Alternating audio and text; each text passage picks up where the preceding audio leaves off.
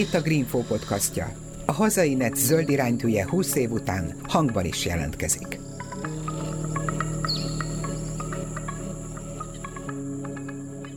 ...2022 nyarán őszén felpörgött a rezsicsökkentési láz, lévén leáldozóban az olcsó energiaárak, és a valódi rezsicsökkentést csak energia takarékossági beruházásokkal lehet elérni. Építkezik? Felújít? Csökkenteni akarja a gáz és villanyszámlát? Ez egy fontos terület, hogy milyen nyílászárókat vesz. Az ár mellett fontos a hőszigetelési tulajdonság is, és itt is igaz, hogy ugye a drágább, energiatakarékosabb, korszerűbb termék az sokkal hamarabb fog megtérülni az egyre magasabb energiaárak mellett. A mai podcastunk fókuszában a nyílászárók lesznek. Én Sarkadi Péter vagyok, mai szakértő vendégem a Gealán cégcsoport kelet-magyarországi területi értékesítési vezetője, Kocsis Lajos. Kezdjük azzal, hogy itt az elmúlt hónapokban ugye megborult az egész építőipar, szinte most mindenki kapkod, mindenki most akar gyorsan energiahatékonysági beruházásokba fogni. Ezt ti, mint Gealán, az egyik legnagyobb nyílászáros cég, hogyan győzitek? Vagy, vagy mit érzékeltek ebből? Üdvözlöm a hallgatókat, köszönöm szépen a lehetőséget. Azt kell mondanunk, hogy az elmúlt egy-másfél év az rendkívüli időszak volt. Ugye 2021-ben egész Európában, nem csak Magyarországon fölpörgött, majdnem azt mondom, hogy túlpörgött az egész építőanyagipar, az egész magasépítőipar. Tudtuk, hogy ez nem egy, nem egy tartós és nem egy normális állapot, a gyártói kapacitások a végletekig ki voltak használva. Egy rendkívüli év volt a 21, a 22 ugyancsak egy rendkívüli év, mert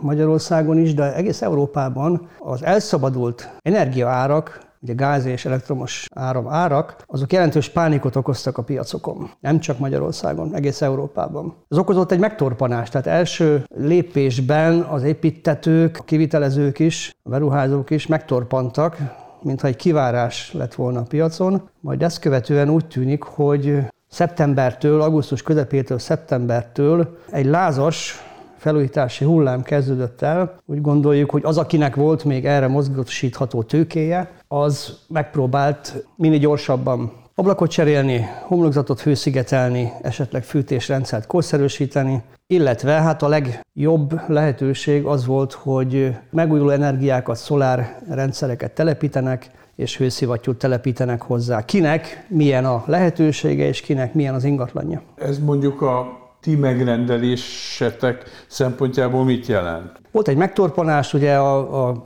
kora nyári időszakban, nyáron, és utána pedig megugrott, ami még a gyártói kapacitásokba belefér, tehát ezt az igényt még le tudják kezelni a ablakgyártók, főleg azért, mert a piac másik két lába, ezek az önkormányzati épületek felújítása, illetve a lakóparkok, azok viszont gyengélkednek. Tehát ami most nagyon pörög, ez a ablakcsere a magánvevőknél, ami elsősorban felújítás. De akkor, ha jól veszem ki, azt mondod, hogy még a kapacitással a cég, a Gealán például, vagy akár a többi is, azt tulajdonképpen bírja még. A jelenlegi igényeket a gyártók, az ablakgyártók bírják, én nyilván a Gealán ablakgyártók nevében tudok csak nyilatkozni, de, de valamennyi ablakgyártónk kapacitásába ez az igény még belefér. A magyar piac az nagyon gyorsan és nagyon hektikusan lereagálja a dolgokat, kis piac, mondjuk a, nagy európai országokban sokkal kiegyensúlyozottabb az építőipar viselkedése. Egyedül az olaszok, akiknél továbbra is van egy nagy összegű támogatása a felújításokra, azoknál pörög. A többi országban kicsit lassult a magas építőipar, de nem ennyire hektikusan, mint a magyar piacon. És akkor ilyenkor mondjuk egy cég mit tud tenni, amikor látja azt, hogy folyamatosan növekedni fognak az energiárak. Semmi jel nem utal arra, hogy mondjuk az ukrán-orosz konfliktus ez hamar véget érne, és ez ugye elég alaposan befolyásolja mondjuk a gázárakat, ellátottságot, szóval, hogy egy, egy nagy multicég mit tud tenni, hogy, hogy ezt valahogy a házon belül csökkentse ezeket a problémákat? Az a szerencsénk, hogy a ellen termelő üzemében döntően nem földgáz felhasználásra alapul a gyártás, hanem jelentős elektromos energiát vételezünk, ami hát a gyártóüzemünkben 7000 megawatt óra per év Ez egy jelentős mennyiség, tehát az extrudálása, a profilok extrudálása a Gellánnál az alapvetően elektromos energiaigényes. Ezt viszonylag egyszerű kiváltani, viszonylag gyorsan ki lehet váltani zöld energiára. Tehát az elektromos energia felhasználásunkat 100%-ban úgynevezett zöld forrásokból, szolár, szélgenerátor és biomassa erőművekből származik.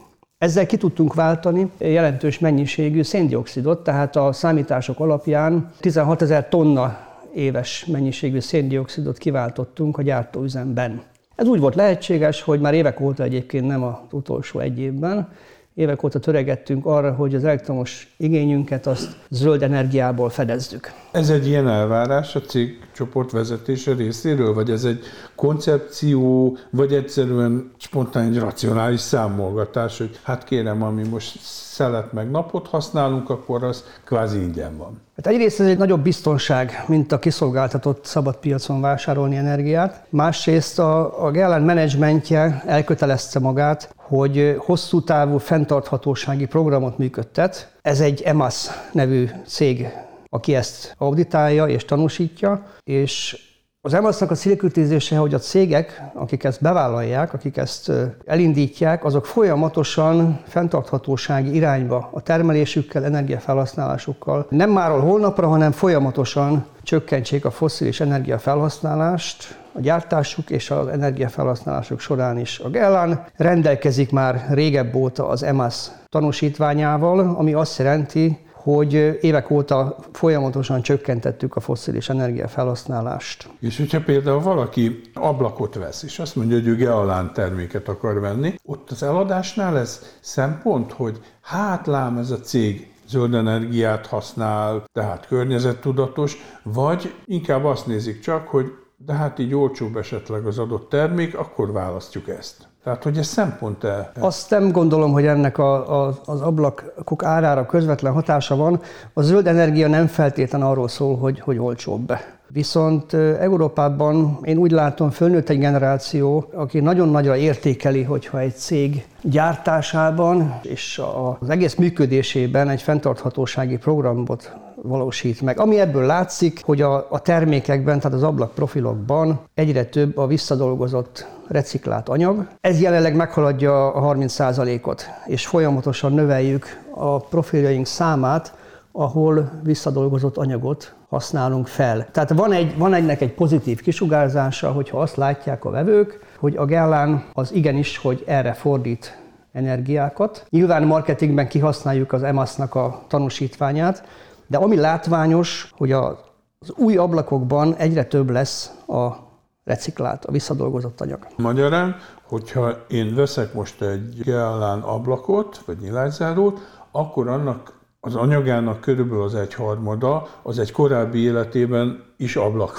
volt, csak azt a műanyagot feldarálják és belerakják a technológia során az újba. Ez a reciklált, ez a visszadolgozott anyag, ez több forrásból származik. Az egyik a, a mi gyártásunk, tehát a profil extrudálás során képződő gyártásközi hulladék. A másik forrás az ablakgyártóknál képződő szabási veszteség, szabási hulladék, és Németországban a harmadik forrás az a bontott ablakok felhasználása. Tehát ott is megindult egy folyamat, hogy a 70-es, 80-as években készült PVC ablakokat kicserélik, azok műszakileg elavultak, azokat ki kell cserélni, és az az anyag is visszadolgozásra kerül, így aztán ez a három forrás biztosítja, hogy tovább tudjuk növelni a visszadolgozott anyag arányát.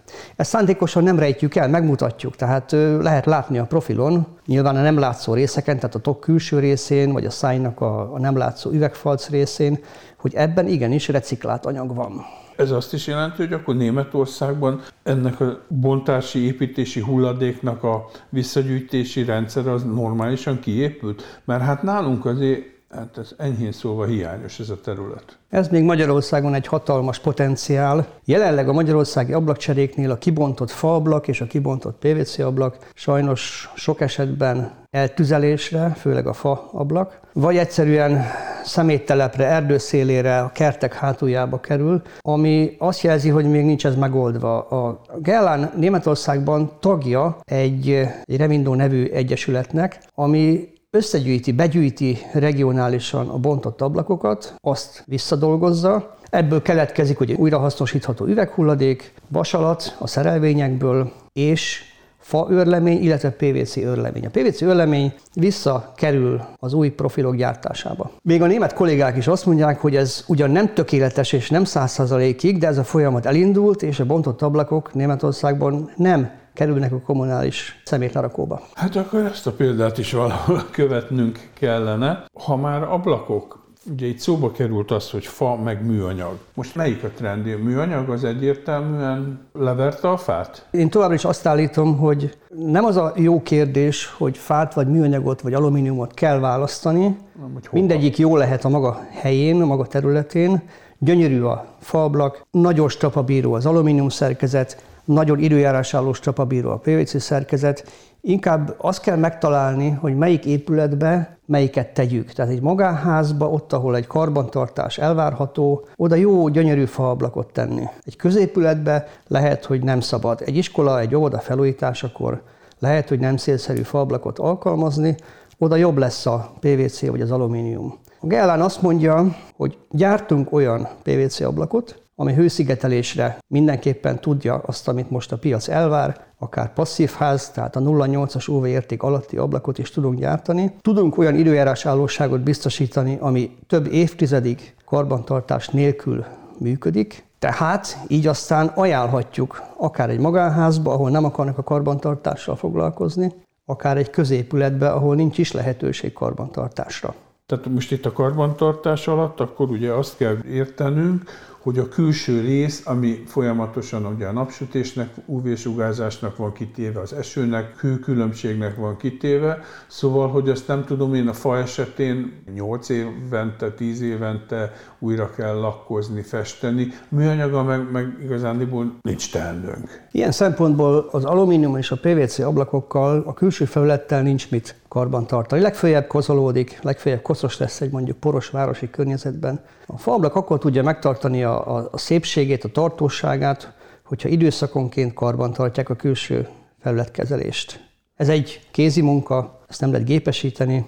Az, hogy ez most hány évenként kell végrehajtani, az inkább attól függ, hogy az a homlokzat az mennyire erősen benapozott. Tehát az időjárási hatások teszik tönkre esetleg a külső felületet, a napsugárzás és a csapadékvíz. Lehet, hogy ez 5 év, lehet, hogy 15 évig a gyári felületkezelés eltart. De számolni kell azzal, hogy a külső felületet karban kell tartani időnként. Tehát mondjuk ad abszurdum alpinistákra van szükség, ha olyan helyen van, ahol bentről nem hát állványozás, állványozásra lehet szükség. Ráadásul Gellán a hagyományos dekorfóliás profilok mellett kifejlesztett már régen egy olyan felület kikészítési eljárást, amit extrudáláskor hordunk föl a profilok külső felületére egy akril réteget, egy polimetil metakrilát réteg van a külső felületen, ami lényegesen időjárás állóbb, keményebb, karcállóbb, mint a sima PVC felület, és mint a sima dekorfóliás felület. És egyébként árban a fa meg a műanyag milyen arányban viszonyul egymáshoz? Egy jó minőségi faablak szükségszerűen drágább, mint a PVC ablak, de az a különbség, ez nem nagyságrendű különbség egyébként.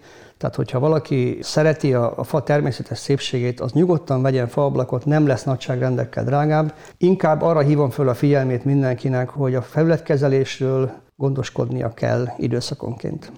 És hát ugye, ami egy nagyon fontos kérdés, ez a hőszigetelési tulajdonsága. Hogy ebben mi lehet a különbség, vagy egyáltalán mi most a top, minőség, mi a standard, vagy amit mondjuk a legtöbben vesznek, mert nyilván azért árban is van különbség. Hőszigetelésben akár fával, akár PVC-vel meg lehet oldani mindent, amit most a piac elvár. A legjobb hőszigetelési értékek azok a passzív ház, tehát a 0,8-as UV érték alatt vannak. Egyelőre a piac úgy tűnik, hogy, hogy nem vár el ettől sokkal jobbat. Ezt meg tudjuk csinálni, jelenleg rendelkezésre állnak már azok az üvegszerkezetek, és azok a profilrendszerek, amikkel ez simán napi gyakorlat. Tehát nem egy utópia, nem egy jövő, ez a mai napi gyakorlat. Inkább arra kell koncentrálnia egy megrendelőnek, hogy lehetőleg olyan profilrendszert és olyan üvegezést válasszon, ami még akár 20 év múlva is megfelelő lesz. Tehát manapság nem szélszerű egy olcsó, egyszerű, vékony PVC profilt és a legegyszerűbb, legolcsóbb hőszigüveget választani, ami pár év múlva már műszakileg elavultnak minősül majd. Magyarán itt elég egyértelmű, hogy az ár alapján tudok dönteni. Igen, sajnos a legolcsóbb PVC ablakok azok vékonyabb profilokból készülnek, kevesebb kamraszámmal és egy olcsó hőszigetelő üveg van benne. És ez a kamraszám, ez mit jelent? A kamraszám az javítja, tehát minél több kamrás egy profil, annál jobb lesz a profilnak a hőszigetelési értéke, de ugyanakkor növelni kell a profilok vastagságát is. Tehát hiába teszek bele egy, egy 70 mm-es profilba 6 kamrát, az nem lesz jobb, egyúttal növelni kell a profil vastagságát is. Beépítési mélységnek hívja a szakzsargon. Tehát mostani profilok, a legkorszerűbb profilok, azok 6 kamrásak és vastagak, tehát 80 mm-nél vastagabb a profil. Ráadásul lényegesen javítja a profil kombináció UF értékét, ugye keretnek is van U érték, az UF érték, hogyha abban még egy középtömítés is benne van. Alapvetően a légzárást a PVC profilokban a külső és a belső tömítési sík végzi.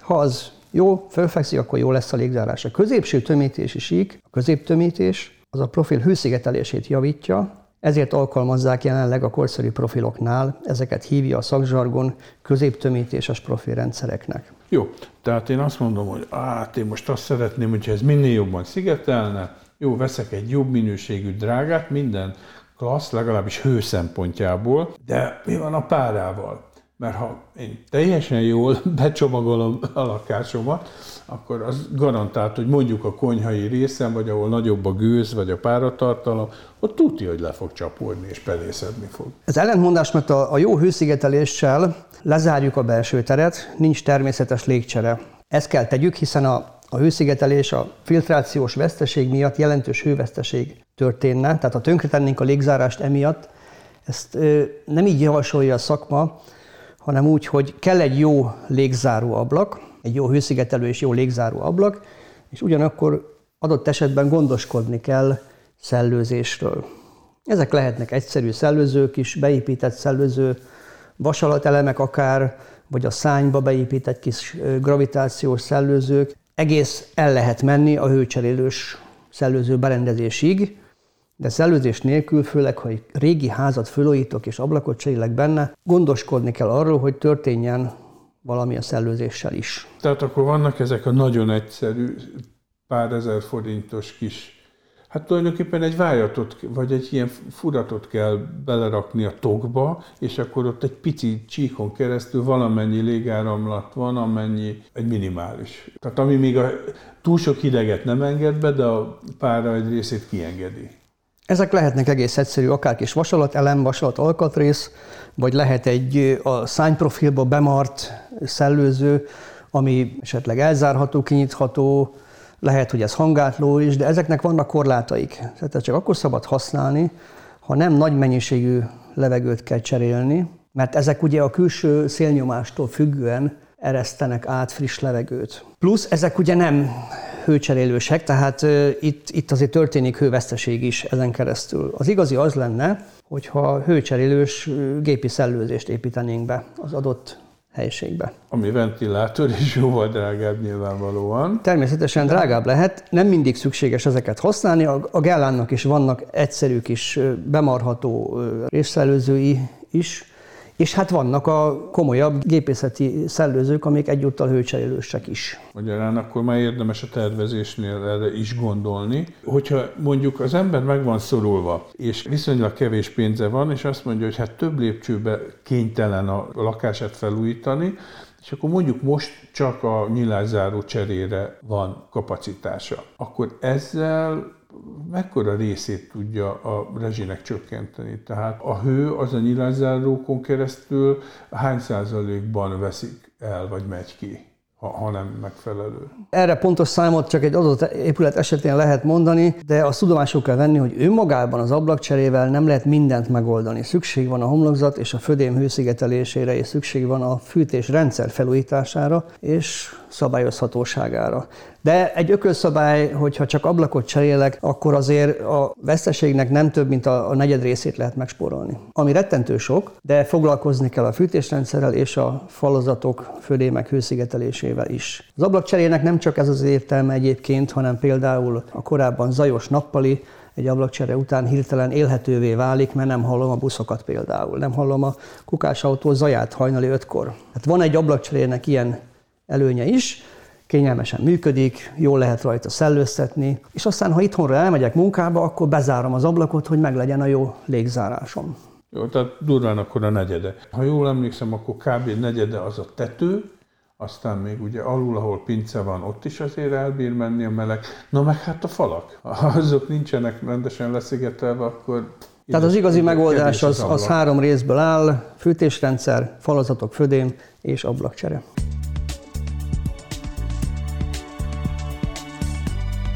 Ez itt a Hazainet zöld iránytűje, a Greenfo podcastja.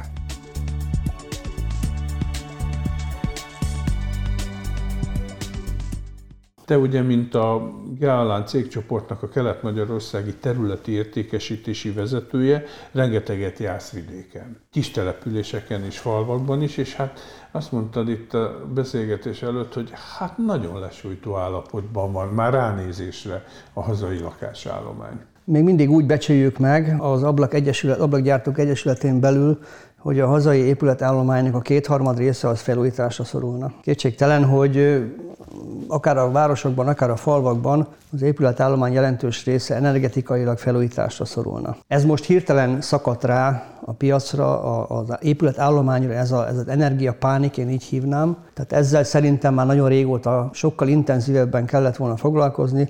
Voltak Magyarországon programok, azok többé-kevésbé jól is működtek, de iszonyatos mennyiségű épületről van szó. Tehát itt még több millió lakás, több millió ház felújítása vár ránk. A Gálán ablakgyártók visszaigazolása alapján a mostani piac nagy része az a felújításokba megy, ami teljesen természetes. Az új lakásépítés az már régóta kevesebb, mint a felújítás. A meglevő épületállomány felújításába szállítanak a Gálán ablakgyártók döntően. És erre így lenne kapacitás? Hát itt milliós nagyságrendű kockákról van szó országszerte. Tehát, hogy szakember van-e, mert azt mondtad, hogy elméletileg Gálán technológiailag le tudnád szállítani az igényeket, ki tudná elégíteni. És a kérdés az, hogy hol vannak a szakemberek. Tehát nem csak építő anyagról kell itt beszélni, hanem ez, ez mind helyszíni munka, kézi munka. Tehát hiába tudok elegendő szigetelőanyagot, ablakot, fűtésrendszert, hőszivattyút szállítani, ha egyszerűen nincs elegendő kivitelező. A hirtelen fölfutás az beleütközik a kivitelezői kapacitásba, hogy bonyolultabban fogalmazzak. Ezt a, az építőanyaggyártók szövetsége simán tudja teljesíteni ezt, a, ezt az igényt akár szigetelőanyag, akár burkolat, akár ablak területén, de a nagyobb gond az a kivitelezői kapacitás lehet, hogyha ez nagyon fölfut. Hát ti végül is ugye csak termékeket forgalmaztok, Németországban gyártják, Magyarországon forgalmazzátok, de nektek saját szakembergárdátok nincs, illetve hát, ha jól tudom, akkor van azért egy olyan kör, akiket ti tudtok ajánlani a lakosságnak. Hadd pontosítsalak, mi az ablakgyártáshoz, PVC ablakgyártáshoz való profilokat gyártjuk Németországban. Az ablakok gyártása, az ablak szerkezetek gyártása az a magyar gyártóknál folyik. Mi őket látjuk el nyilván know is, meg a, meg a profilokkal is. Tehát az ablakszerkezetek Magyarországon készülnek, a hőszigetelővegek Magyarországon készülnek, a vasalatok döntően Magyarországon készülnek. Ugyanakkor a Gellán ablakgyártó partnerek is visszaigazolják, hogy a beépítési, ablak beépítési kapacitás az, az szűk. Tehát kevés olyan szakember van, aki képes mondjuk egy ablakcserét szakszerűen elvégezni. Ez egy szűk kapacitás most is már. Tehát akkor én a Gealán névvel igazándiból csak úgy találkozom, hogyha XY KFT, BT jön, felméri nálam a igényeket, azt kell 6 darab ekkora ablak, jó, oké, és akkor ő azt mondja, hogy hát ha én gealán alapanyagokból, profilokból csinálom meg, akkor ennyibe kerül, ha más gyártótól akkor ennyibe kerül. Tehát maximum ennyi, ennyibe találkozok, de mondjuk akkor azt tudom, hogy ha ez gealámból készül, az egy garantált minőség, meg nem tudom hány év a garancia. A magánvevő először is kiválasztja, akár a gealán rendszerén belül is, hogy melyik profilrendszer, melyik profilkombinációból szeretné az ablakot. Ugye vannak egyszerűbb, olcsó profilrendszereink nekünk is, és vannak ugye a passzívházhoz megfelelő rendszerek. Először is azt kell kiválasztani. Ki kell választani a hőszigetelő üveget is. Vannak egyszerűbb, olcsóbb hőszigüvegek, és van vannak lényegesen jobb hőszigetelő üvegek is. Ennek nyilván árkövetkezménye is lesz. És akkor utána az ablakgyártó erre készít ajánlatot. A komplet szerkezetre külön feltünteti a szerkezetek árát, külön feltünteti a beépítés, a ablakcsere árát, és hát esetleg még a szállítási költség árát is a ajánlatba külön fel fogja tüntetni. A garanciai szavatosság az általános a magyar jogszabályoknak megfelelő, azt biztosítjuk mi is. Az mennyi, 5 év? 5 év, 5 év. De ugye az, az garancia.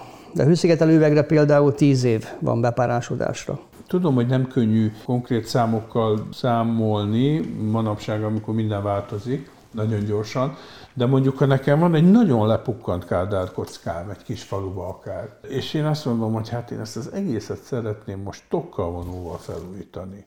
Falakat lehőszigetelni, nyilázárókat cserélni, födém, nódacú tetőcsere, azt szerinted úgy alsó hangon Mennyiből jön neki? Egy tízesből? Hát én azért nehe, nehezen vállalkoznék egy ilyen becslésre, de, de ez jelenleg igen. igen. Tehát, hogyha egy komplet felújításban gondolkodunk, attól tartok, hogy ez körülbelül ilyen nagyságrend. És ha első körben mondjuk csak nyílászáró, ha csak nyilászáró, akkor az, az bőven bele fog férni 3 millió forintba. Munkadíjjal együtt? Igen, igen, igen. És akkor ezzel mondjuk az egy negyedét tudom megsporolni kb. Amit te azt mondtad, hogy ökölszabályügy körülbelül. Bár nehezen megbecsülhető, de, de úgy gondolom, hogy mindenképpen folytatni kell. Tehát egy ilyen épület felújítása az nem csak az ablak cseréből áll, bármennyire is jó ablakot teszünk bele, foglalkozni kell lehetőleg azonnal a homlokzati hőszigeteléssel és a fűtésrendszer korszerűsítésével is minél előbb. Ha kényszerűen több szakaszos, akkor melyikkel érdemes kezdeni? Ott mindenképpen az ablakcsere javasolható elsőnek. Mondjuk az a legegyszerűbb. És hát utána, utána nyilván van helyreállítási munka is, tehát hogyha egy ilyen régi épület felújításánál ablakcsere történik,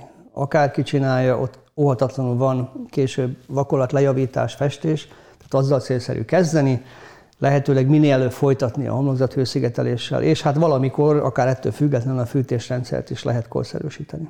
Évekkel ezelőtt zöld berkekben, ilyen csináld magad mozgalomban egy csomó helyen hasznos tippeket lehetett látni, például a Facebookon is, hogy a már meglevő, tök egyszerű, ezer éves fa keretes, szimpla, üveges ablakokba egy ilyen eszközzel egy kis hornyot lehetett végig bevésni, és akkor valamilyen gumi... Utólagos légzáró tömítés lehetett belemarni. Ennek úgy van értelme? Hát én szerintem csodákat ettől nem szabad várni. Tehát biztos, hogy a nagyon rossz a légzárása egy meglevő kapcsolt ablaknak lehet javítani, de azért csodákat ettől ne várjunk. Hát ugyanaz az egy szál üveg marad. Két rétegű az az ablak, tehát hát, ilyen szempontból jó, nem. Kétszer egy. Csak ugye nem tudom olyan minőségben ezt a légzárást megoldani, mint egy új szerkezetnél, Úgyhogy én mindenkinek azt mondom, hogy azért fontolja meg, hogy ezzel az utólagos tömítés beépítéssel, hát azt szoktuk magyarul mondani, hogy halottnak a szentelt víz. Még egy pénzkérdés, hogy persze tudom, ez is nehéz, hogy kb. mennyi idő alatt térülhet meg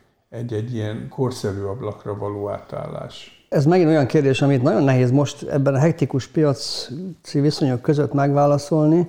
Normális piaci viszonyok között persze ezt ki lehet számolni, Önmagában az ablakcsere egyébként elég lassan térül meg, ha csak az energia oldalát nézzük a hőveszteség miatt, de ugye figyelembe kell azt is venni, hogy az új ablaknak vannak egyéb előnyei, például könnyedén működik, komfortosan működik, például jó lesz a légzárás, a hangátlása, amit a légiablaktól nem bártam el. Tehát nem csak a, nem csak a hőtechnikai, a hőszigetelési előnyét értékelik aztán az ablakcserekor a vevők, hanem például rájönnek arra, hogy úristen, csönd van a szobában, nem hallom a kukásautót. Ami korábban reggel ötkor mindig fölébresztette a családot.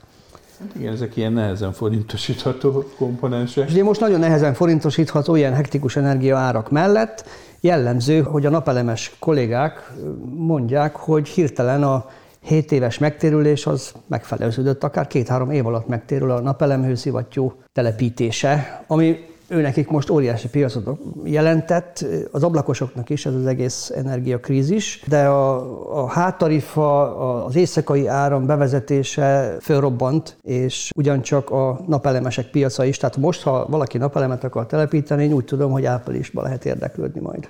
Hát körülbelül, meg ugye voltak ilyen pályázatok, de aztán kiderült, hogy hát azért az nem teljesen úgy van, ahogy ezt jól bereklámozták, hanem uniós pénzekre várunk, amik megint most itt lebegnek, hogy jönnek, nem jönnek.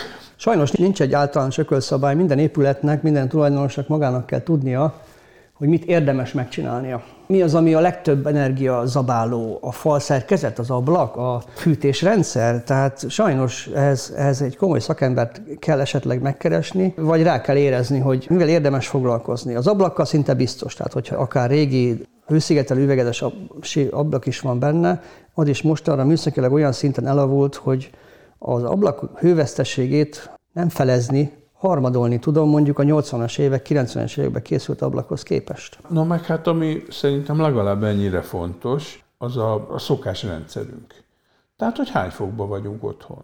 Megszoktuk azt, hogy tudom én, 25-6 fok van benn, és lehet, hogy akkor azt kell mondani, hogy ezt akkor lejjebb vesszük. Ugye egy fok hőmérséklet emelkedés, az 6 százalék plusz energia. Igen, sajnos mindenkinek magának kell tudni, hogy mi a komfortos. Lehet, hogy be kéne látni, hogy a 25-26 fok egyébként nem is egészséges, nem is komfortos, és lehet, hogy meg kéne elégedni a 22-23 fokkal, még az is bőven elegendő. De ez, ez mindenkinek a saját dolga, ebbe nehéz beleszólni. Sajnos, aki 26 fokba érzi jól magát, annak ez fűtési költségben fájni fog. Hát a piac az előbb-utóbb le fogja szoktatni szerintem egy részüket. Eddig sem volt normális, hogy valaki 26 fokba érezte jól magát. Csak ezt szokta meg. Meg Igen. ugye nagyon sokszor, lásd a paneleknél, nem is tudtad szabályozni, csak ki kellett nyitni az ablakot, ha hűteni akartál. Ezért fontos. Nekem van az ismeretségi körömben olyan, olyan panelfelújítás, olyan cég, aki olyan szinten felújította négy emeletes standard panelépület, hogy a energiafelhasználásuk az a harmadára esett vissza. Csak hát ehhez hozzátartozott az ablakcsere, homlokzat hőszigetelés, fűtésrendszer korszerűsítés és megújuló energiák telepítése. Hát ez kellett volna az, hogy nem a rezsicsökkentés című történetet nyomja az állam iszonyú sok pénzzel, hanem a valódi rezsicsökkentést, de ez egy másik történet. Igen, mi építőanyaggyártók vagyunk, mi Igen. ezekben a folyamatokban keveset tudunk beleszólni. Én azonban mindenkinek tényleg azt javaslom, hogy ha ablakcserére szánja magát, akkor nézzen körbe, és fontolja meg, hogy érdemese most egy olcsó, átlagos terméket megvásárolnia, ami még egyszer mondom, tíz év múlva esetleg már megint csak műszagileg elavult lesz. Akkor érdemesebb egy esetleg a Gálánnak a a vastagabb S9000-es rendszerét középtömítéseset megvenni, abba egy jó hőszigetelő üveget, ami azt jelenti, hogy az egész ablak, akár a hővesztessége a harmad része lesz, mint ami most benne van. Mi most szeptember végén beszélgetünk, még nincs itt a téltábornok, de bármelyik pillanatban bekopoghat. Ha most én azt mondom, hogy fú, belevágnék gyorsan még itt a tél előtt, meg tudnám ezt csinálni, vagy, vagy itt már megint csak hónapos határidők vannak? Hát a mi partnereinktől, a Gellen ablakgyártóktól úgy hallom, hogy jelenleg ilyen 3-4 hét szállítási határidővel tudnak gyártani, tehát inkább normálisak ezek a viszonyok. Tehát van reális esély, hogyha most megkérem, elfogadom az ajánlatot, fölmérik, legyártják, az október közepére készen van, tehát még október végével az ablakcserét meg lehet csinálni. És maga az ablakcsere az igazándiból egy-két nap? Maga az ablakcsere egy-két, egy-két nap, ebben nem számít bele nyilván esetleg a vakolat lejavítás, a káva lejavítás, a hőszigetelés nyilván, de már az ablakcserével tettem egy fontos lépést. Amit már egyszer elmondtunk, hogy nem csak vállalati szinten, mondjuk egy ilyen cég, mint a Gellán, hanem mindenkinek a saját szintjén, akár egy önkormányzatnak, akár egy magán lakástulajdonosnak is tudnia kell, hogy abba az irányba kell haladjunk, tehát a cégek is, az önkormányzatok is, de a magánemberek is abba az irányba kell, hogy haladjunk, hogy fenntarthatóak legyenek az épületek. Ami azt jelenti, hogy lehet olyan bölcsödét csinálni, ami nulla energiafelhasználású. Most volt benne, a, még a tévében is benne Igen, volt. Nagy, volt egy Nagy Kanizsán felújítottak egy bölcsödét, ami nulla energiafelhasználású. Na oké, csak ehhez mondjuk állami támogatás kell, vagy kedvezményes hitel, hogy egy ilyenbe belevágjon mondjuk egy önkormányzat, és hát azért sajnos csak azt halljuk, hogy az önkormányzatokat is nagyon keményen ki fogja véreztetni ez a rezsi csökkentés csökkentése, tehát az emelkedő olaj, gáz, villanyáram ár. Ez most egy sok, ez sokkolta a piacot, a piac nagyon hektikusan reagált erre az egészre. Én azt hiszem, azt, azt remélem és úgy gondolom, hogy, hogy normalizálódik a piac. A tőzsdén a gázárak éppen most kezdtek már lejjebb menni.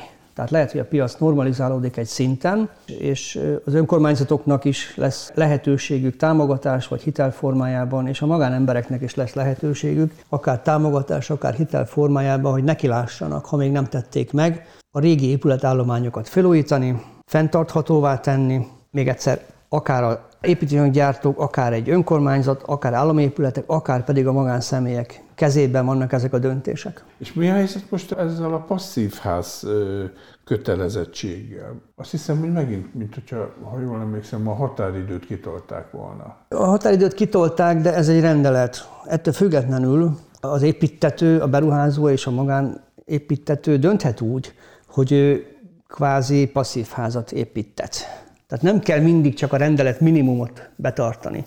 Jó, oké, csak azért az nyilván drágább, ám bátor ilyen rezsijárak mellett meg hamarabb megtérül. A különbség nem nagyságrendi. Ez éppen az, mint az ablakok esetében, hogy a magyar előírás az ablakokra, ez az UV érték, ez 1,15 watt per négyzetméter Kelvin fok. De nem muszáj csak ilyen ablakot rendelnem, rendelhetek ettől jobbat is. Például olyat, ami 0,9-et tud, vagy 0,8-at tud. Az árkülönbség az nem nagyságrendi. Az 1.15-ös ablak, meg a 0.8-as ablak között nem nagyságrendű a különbség. És akkor rendeltem egy olyan ablakot, ez például a Gellánnak a középtömítéses rendszere, ami még 20 év múlva is korszerű lesz. És egyértelműen kevesebb lesz a fűtésem. Csak egy számot hadd mondjak, a régi a Dufa és Sofa ablakok, ugye ez egy márkanév volt, még talán az idősebbek emlékeznek rá, azoknak az U értéke, akkor még K értéknek hívtuk, az 2,83 watt per négyzetméter Kelvin fok. A mostani ablak, ha 0,8-as, az akkor hányad része? Töredéke a hőveszteség. És ez elérhető, nem is nagyságrendi árkülönbséggel. Tehát, hogyha kicserélem a régi akár sofa, akár dufa ablakomat, amik ugye nem is még a régi kapcsolt ablakok, már akkor is harmadolni tudom a hőveszteséget az ablakkal. Hát akkor a lehetőségek végül is adottak. Sajnos a pénztárca vastagsága nem mindenkinél, de ha racionálisan, hosszú távon gondolkozunk, akkor teljesen egyértelmű, hogy ezt az irányt kell választani. Ez az energia sok szerintem sokakat ráébresztett arra a cégeket is, és a magánszemélyeket is, hogy igenis ez egy fontos, és, és a fenntarthatóság irányába kell haladjunk. A Gálán is a fenntarthatóság irányában halad, és hát egy csomó olyan terméke van, amivel ezt bárki megteheti. Nagyon szépen köszönöm a mai beszélgetést, a Gálán cégcsoport kelet-magyarországi területi értékesítési vezetőjét, Kocsis Lajost hallották. Én Sarkadi Péter voltam a Viszonthallásra.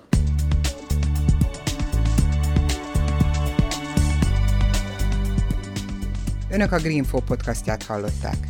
Ha kíváncsiak a következő részekre is, iratkozzanak fel csatornánkra, például a SoundCloud-on, a Spotify-on vagy az Anchor különböző platformjain. Honlapunkon a 134 ezer tételes napi sajtószemle mellett a 21 év alatt kihelyezett 47 ezer cikket is megtalálják, ahogyan az összes napra készen tartott rovatunk bejegyzéseit is. Várjuk a 14 és fél ezres Facebook táborunkban és a vasárnapi hírleveleink olvasói között is. Lehet akár a szerzőnk, és hálásak vagyunk, ha támogatja munkát.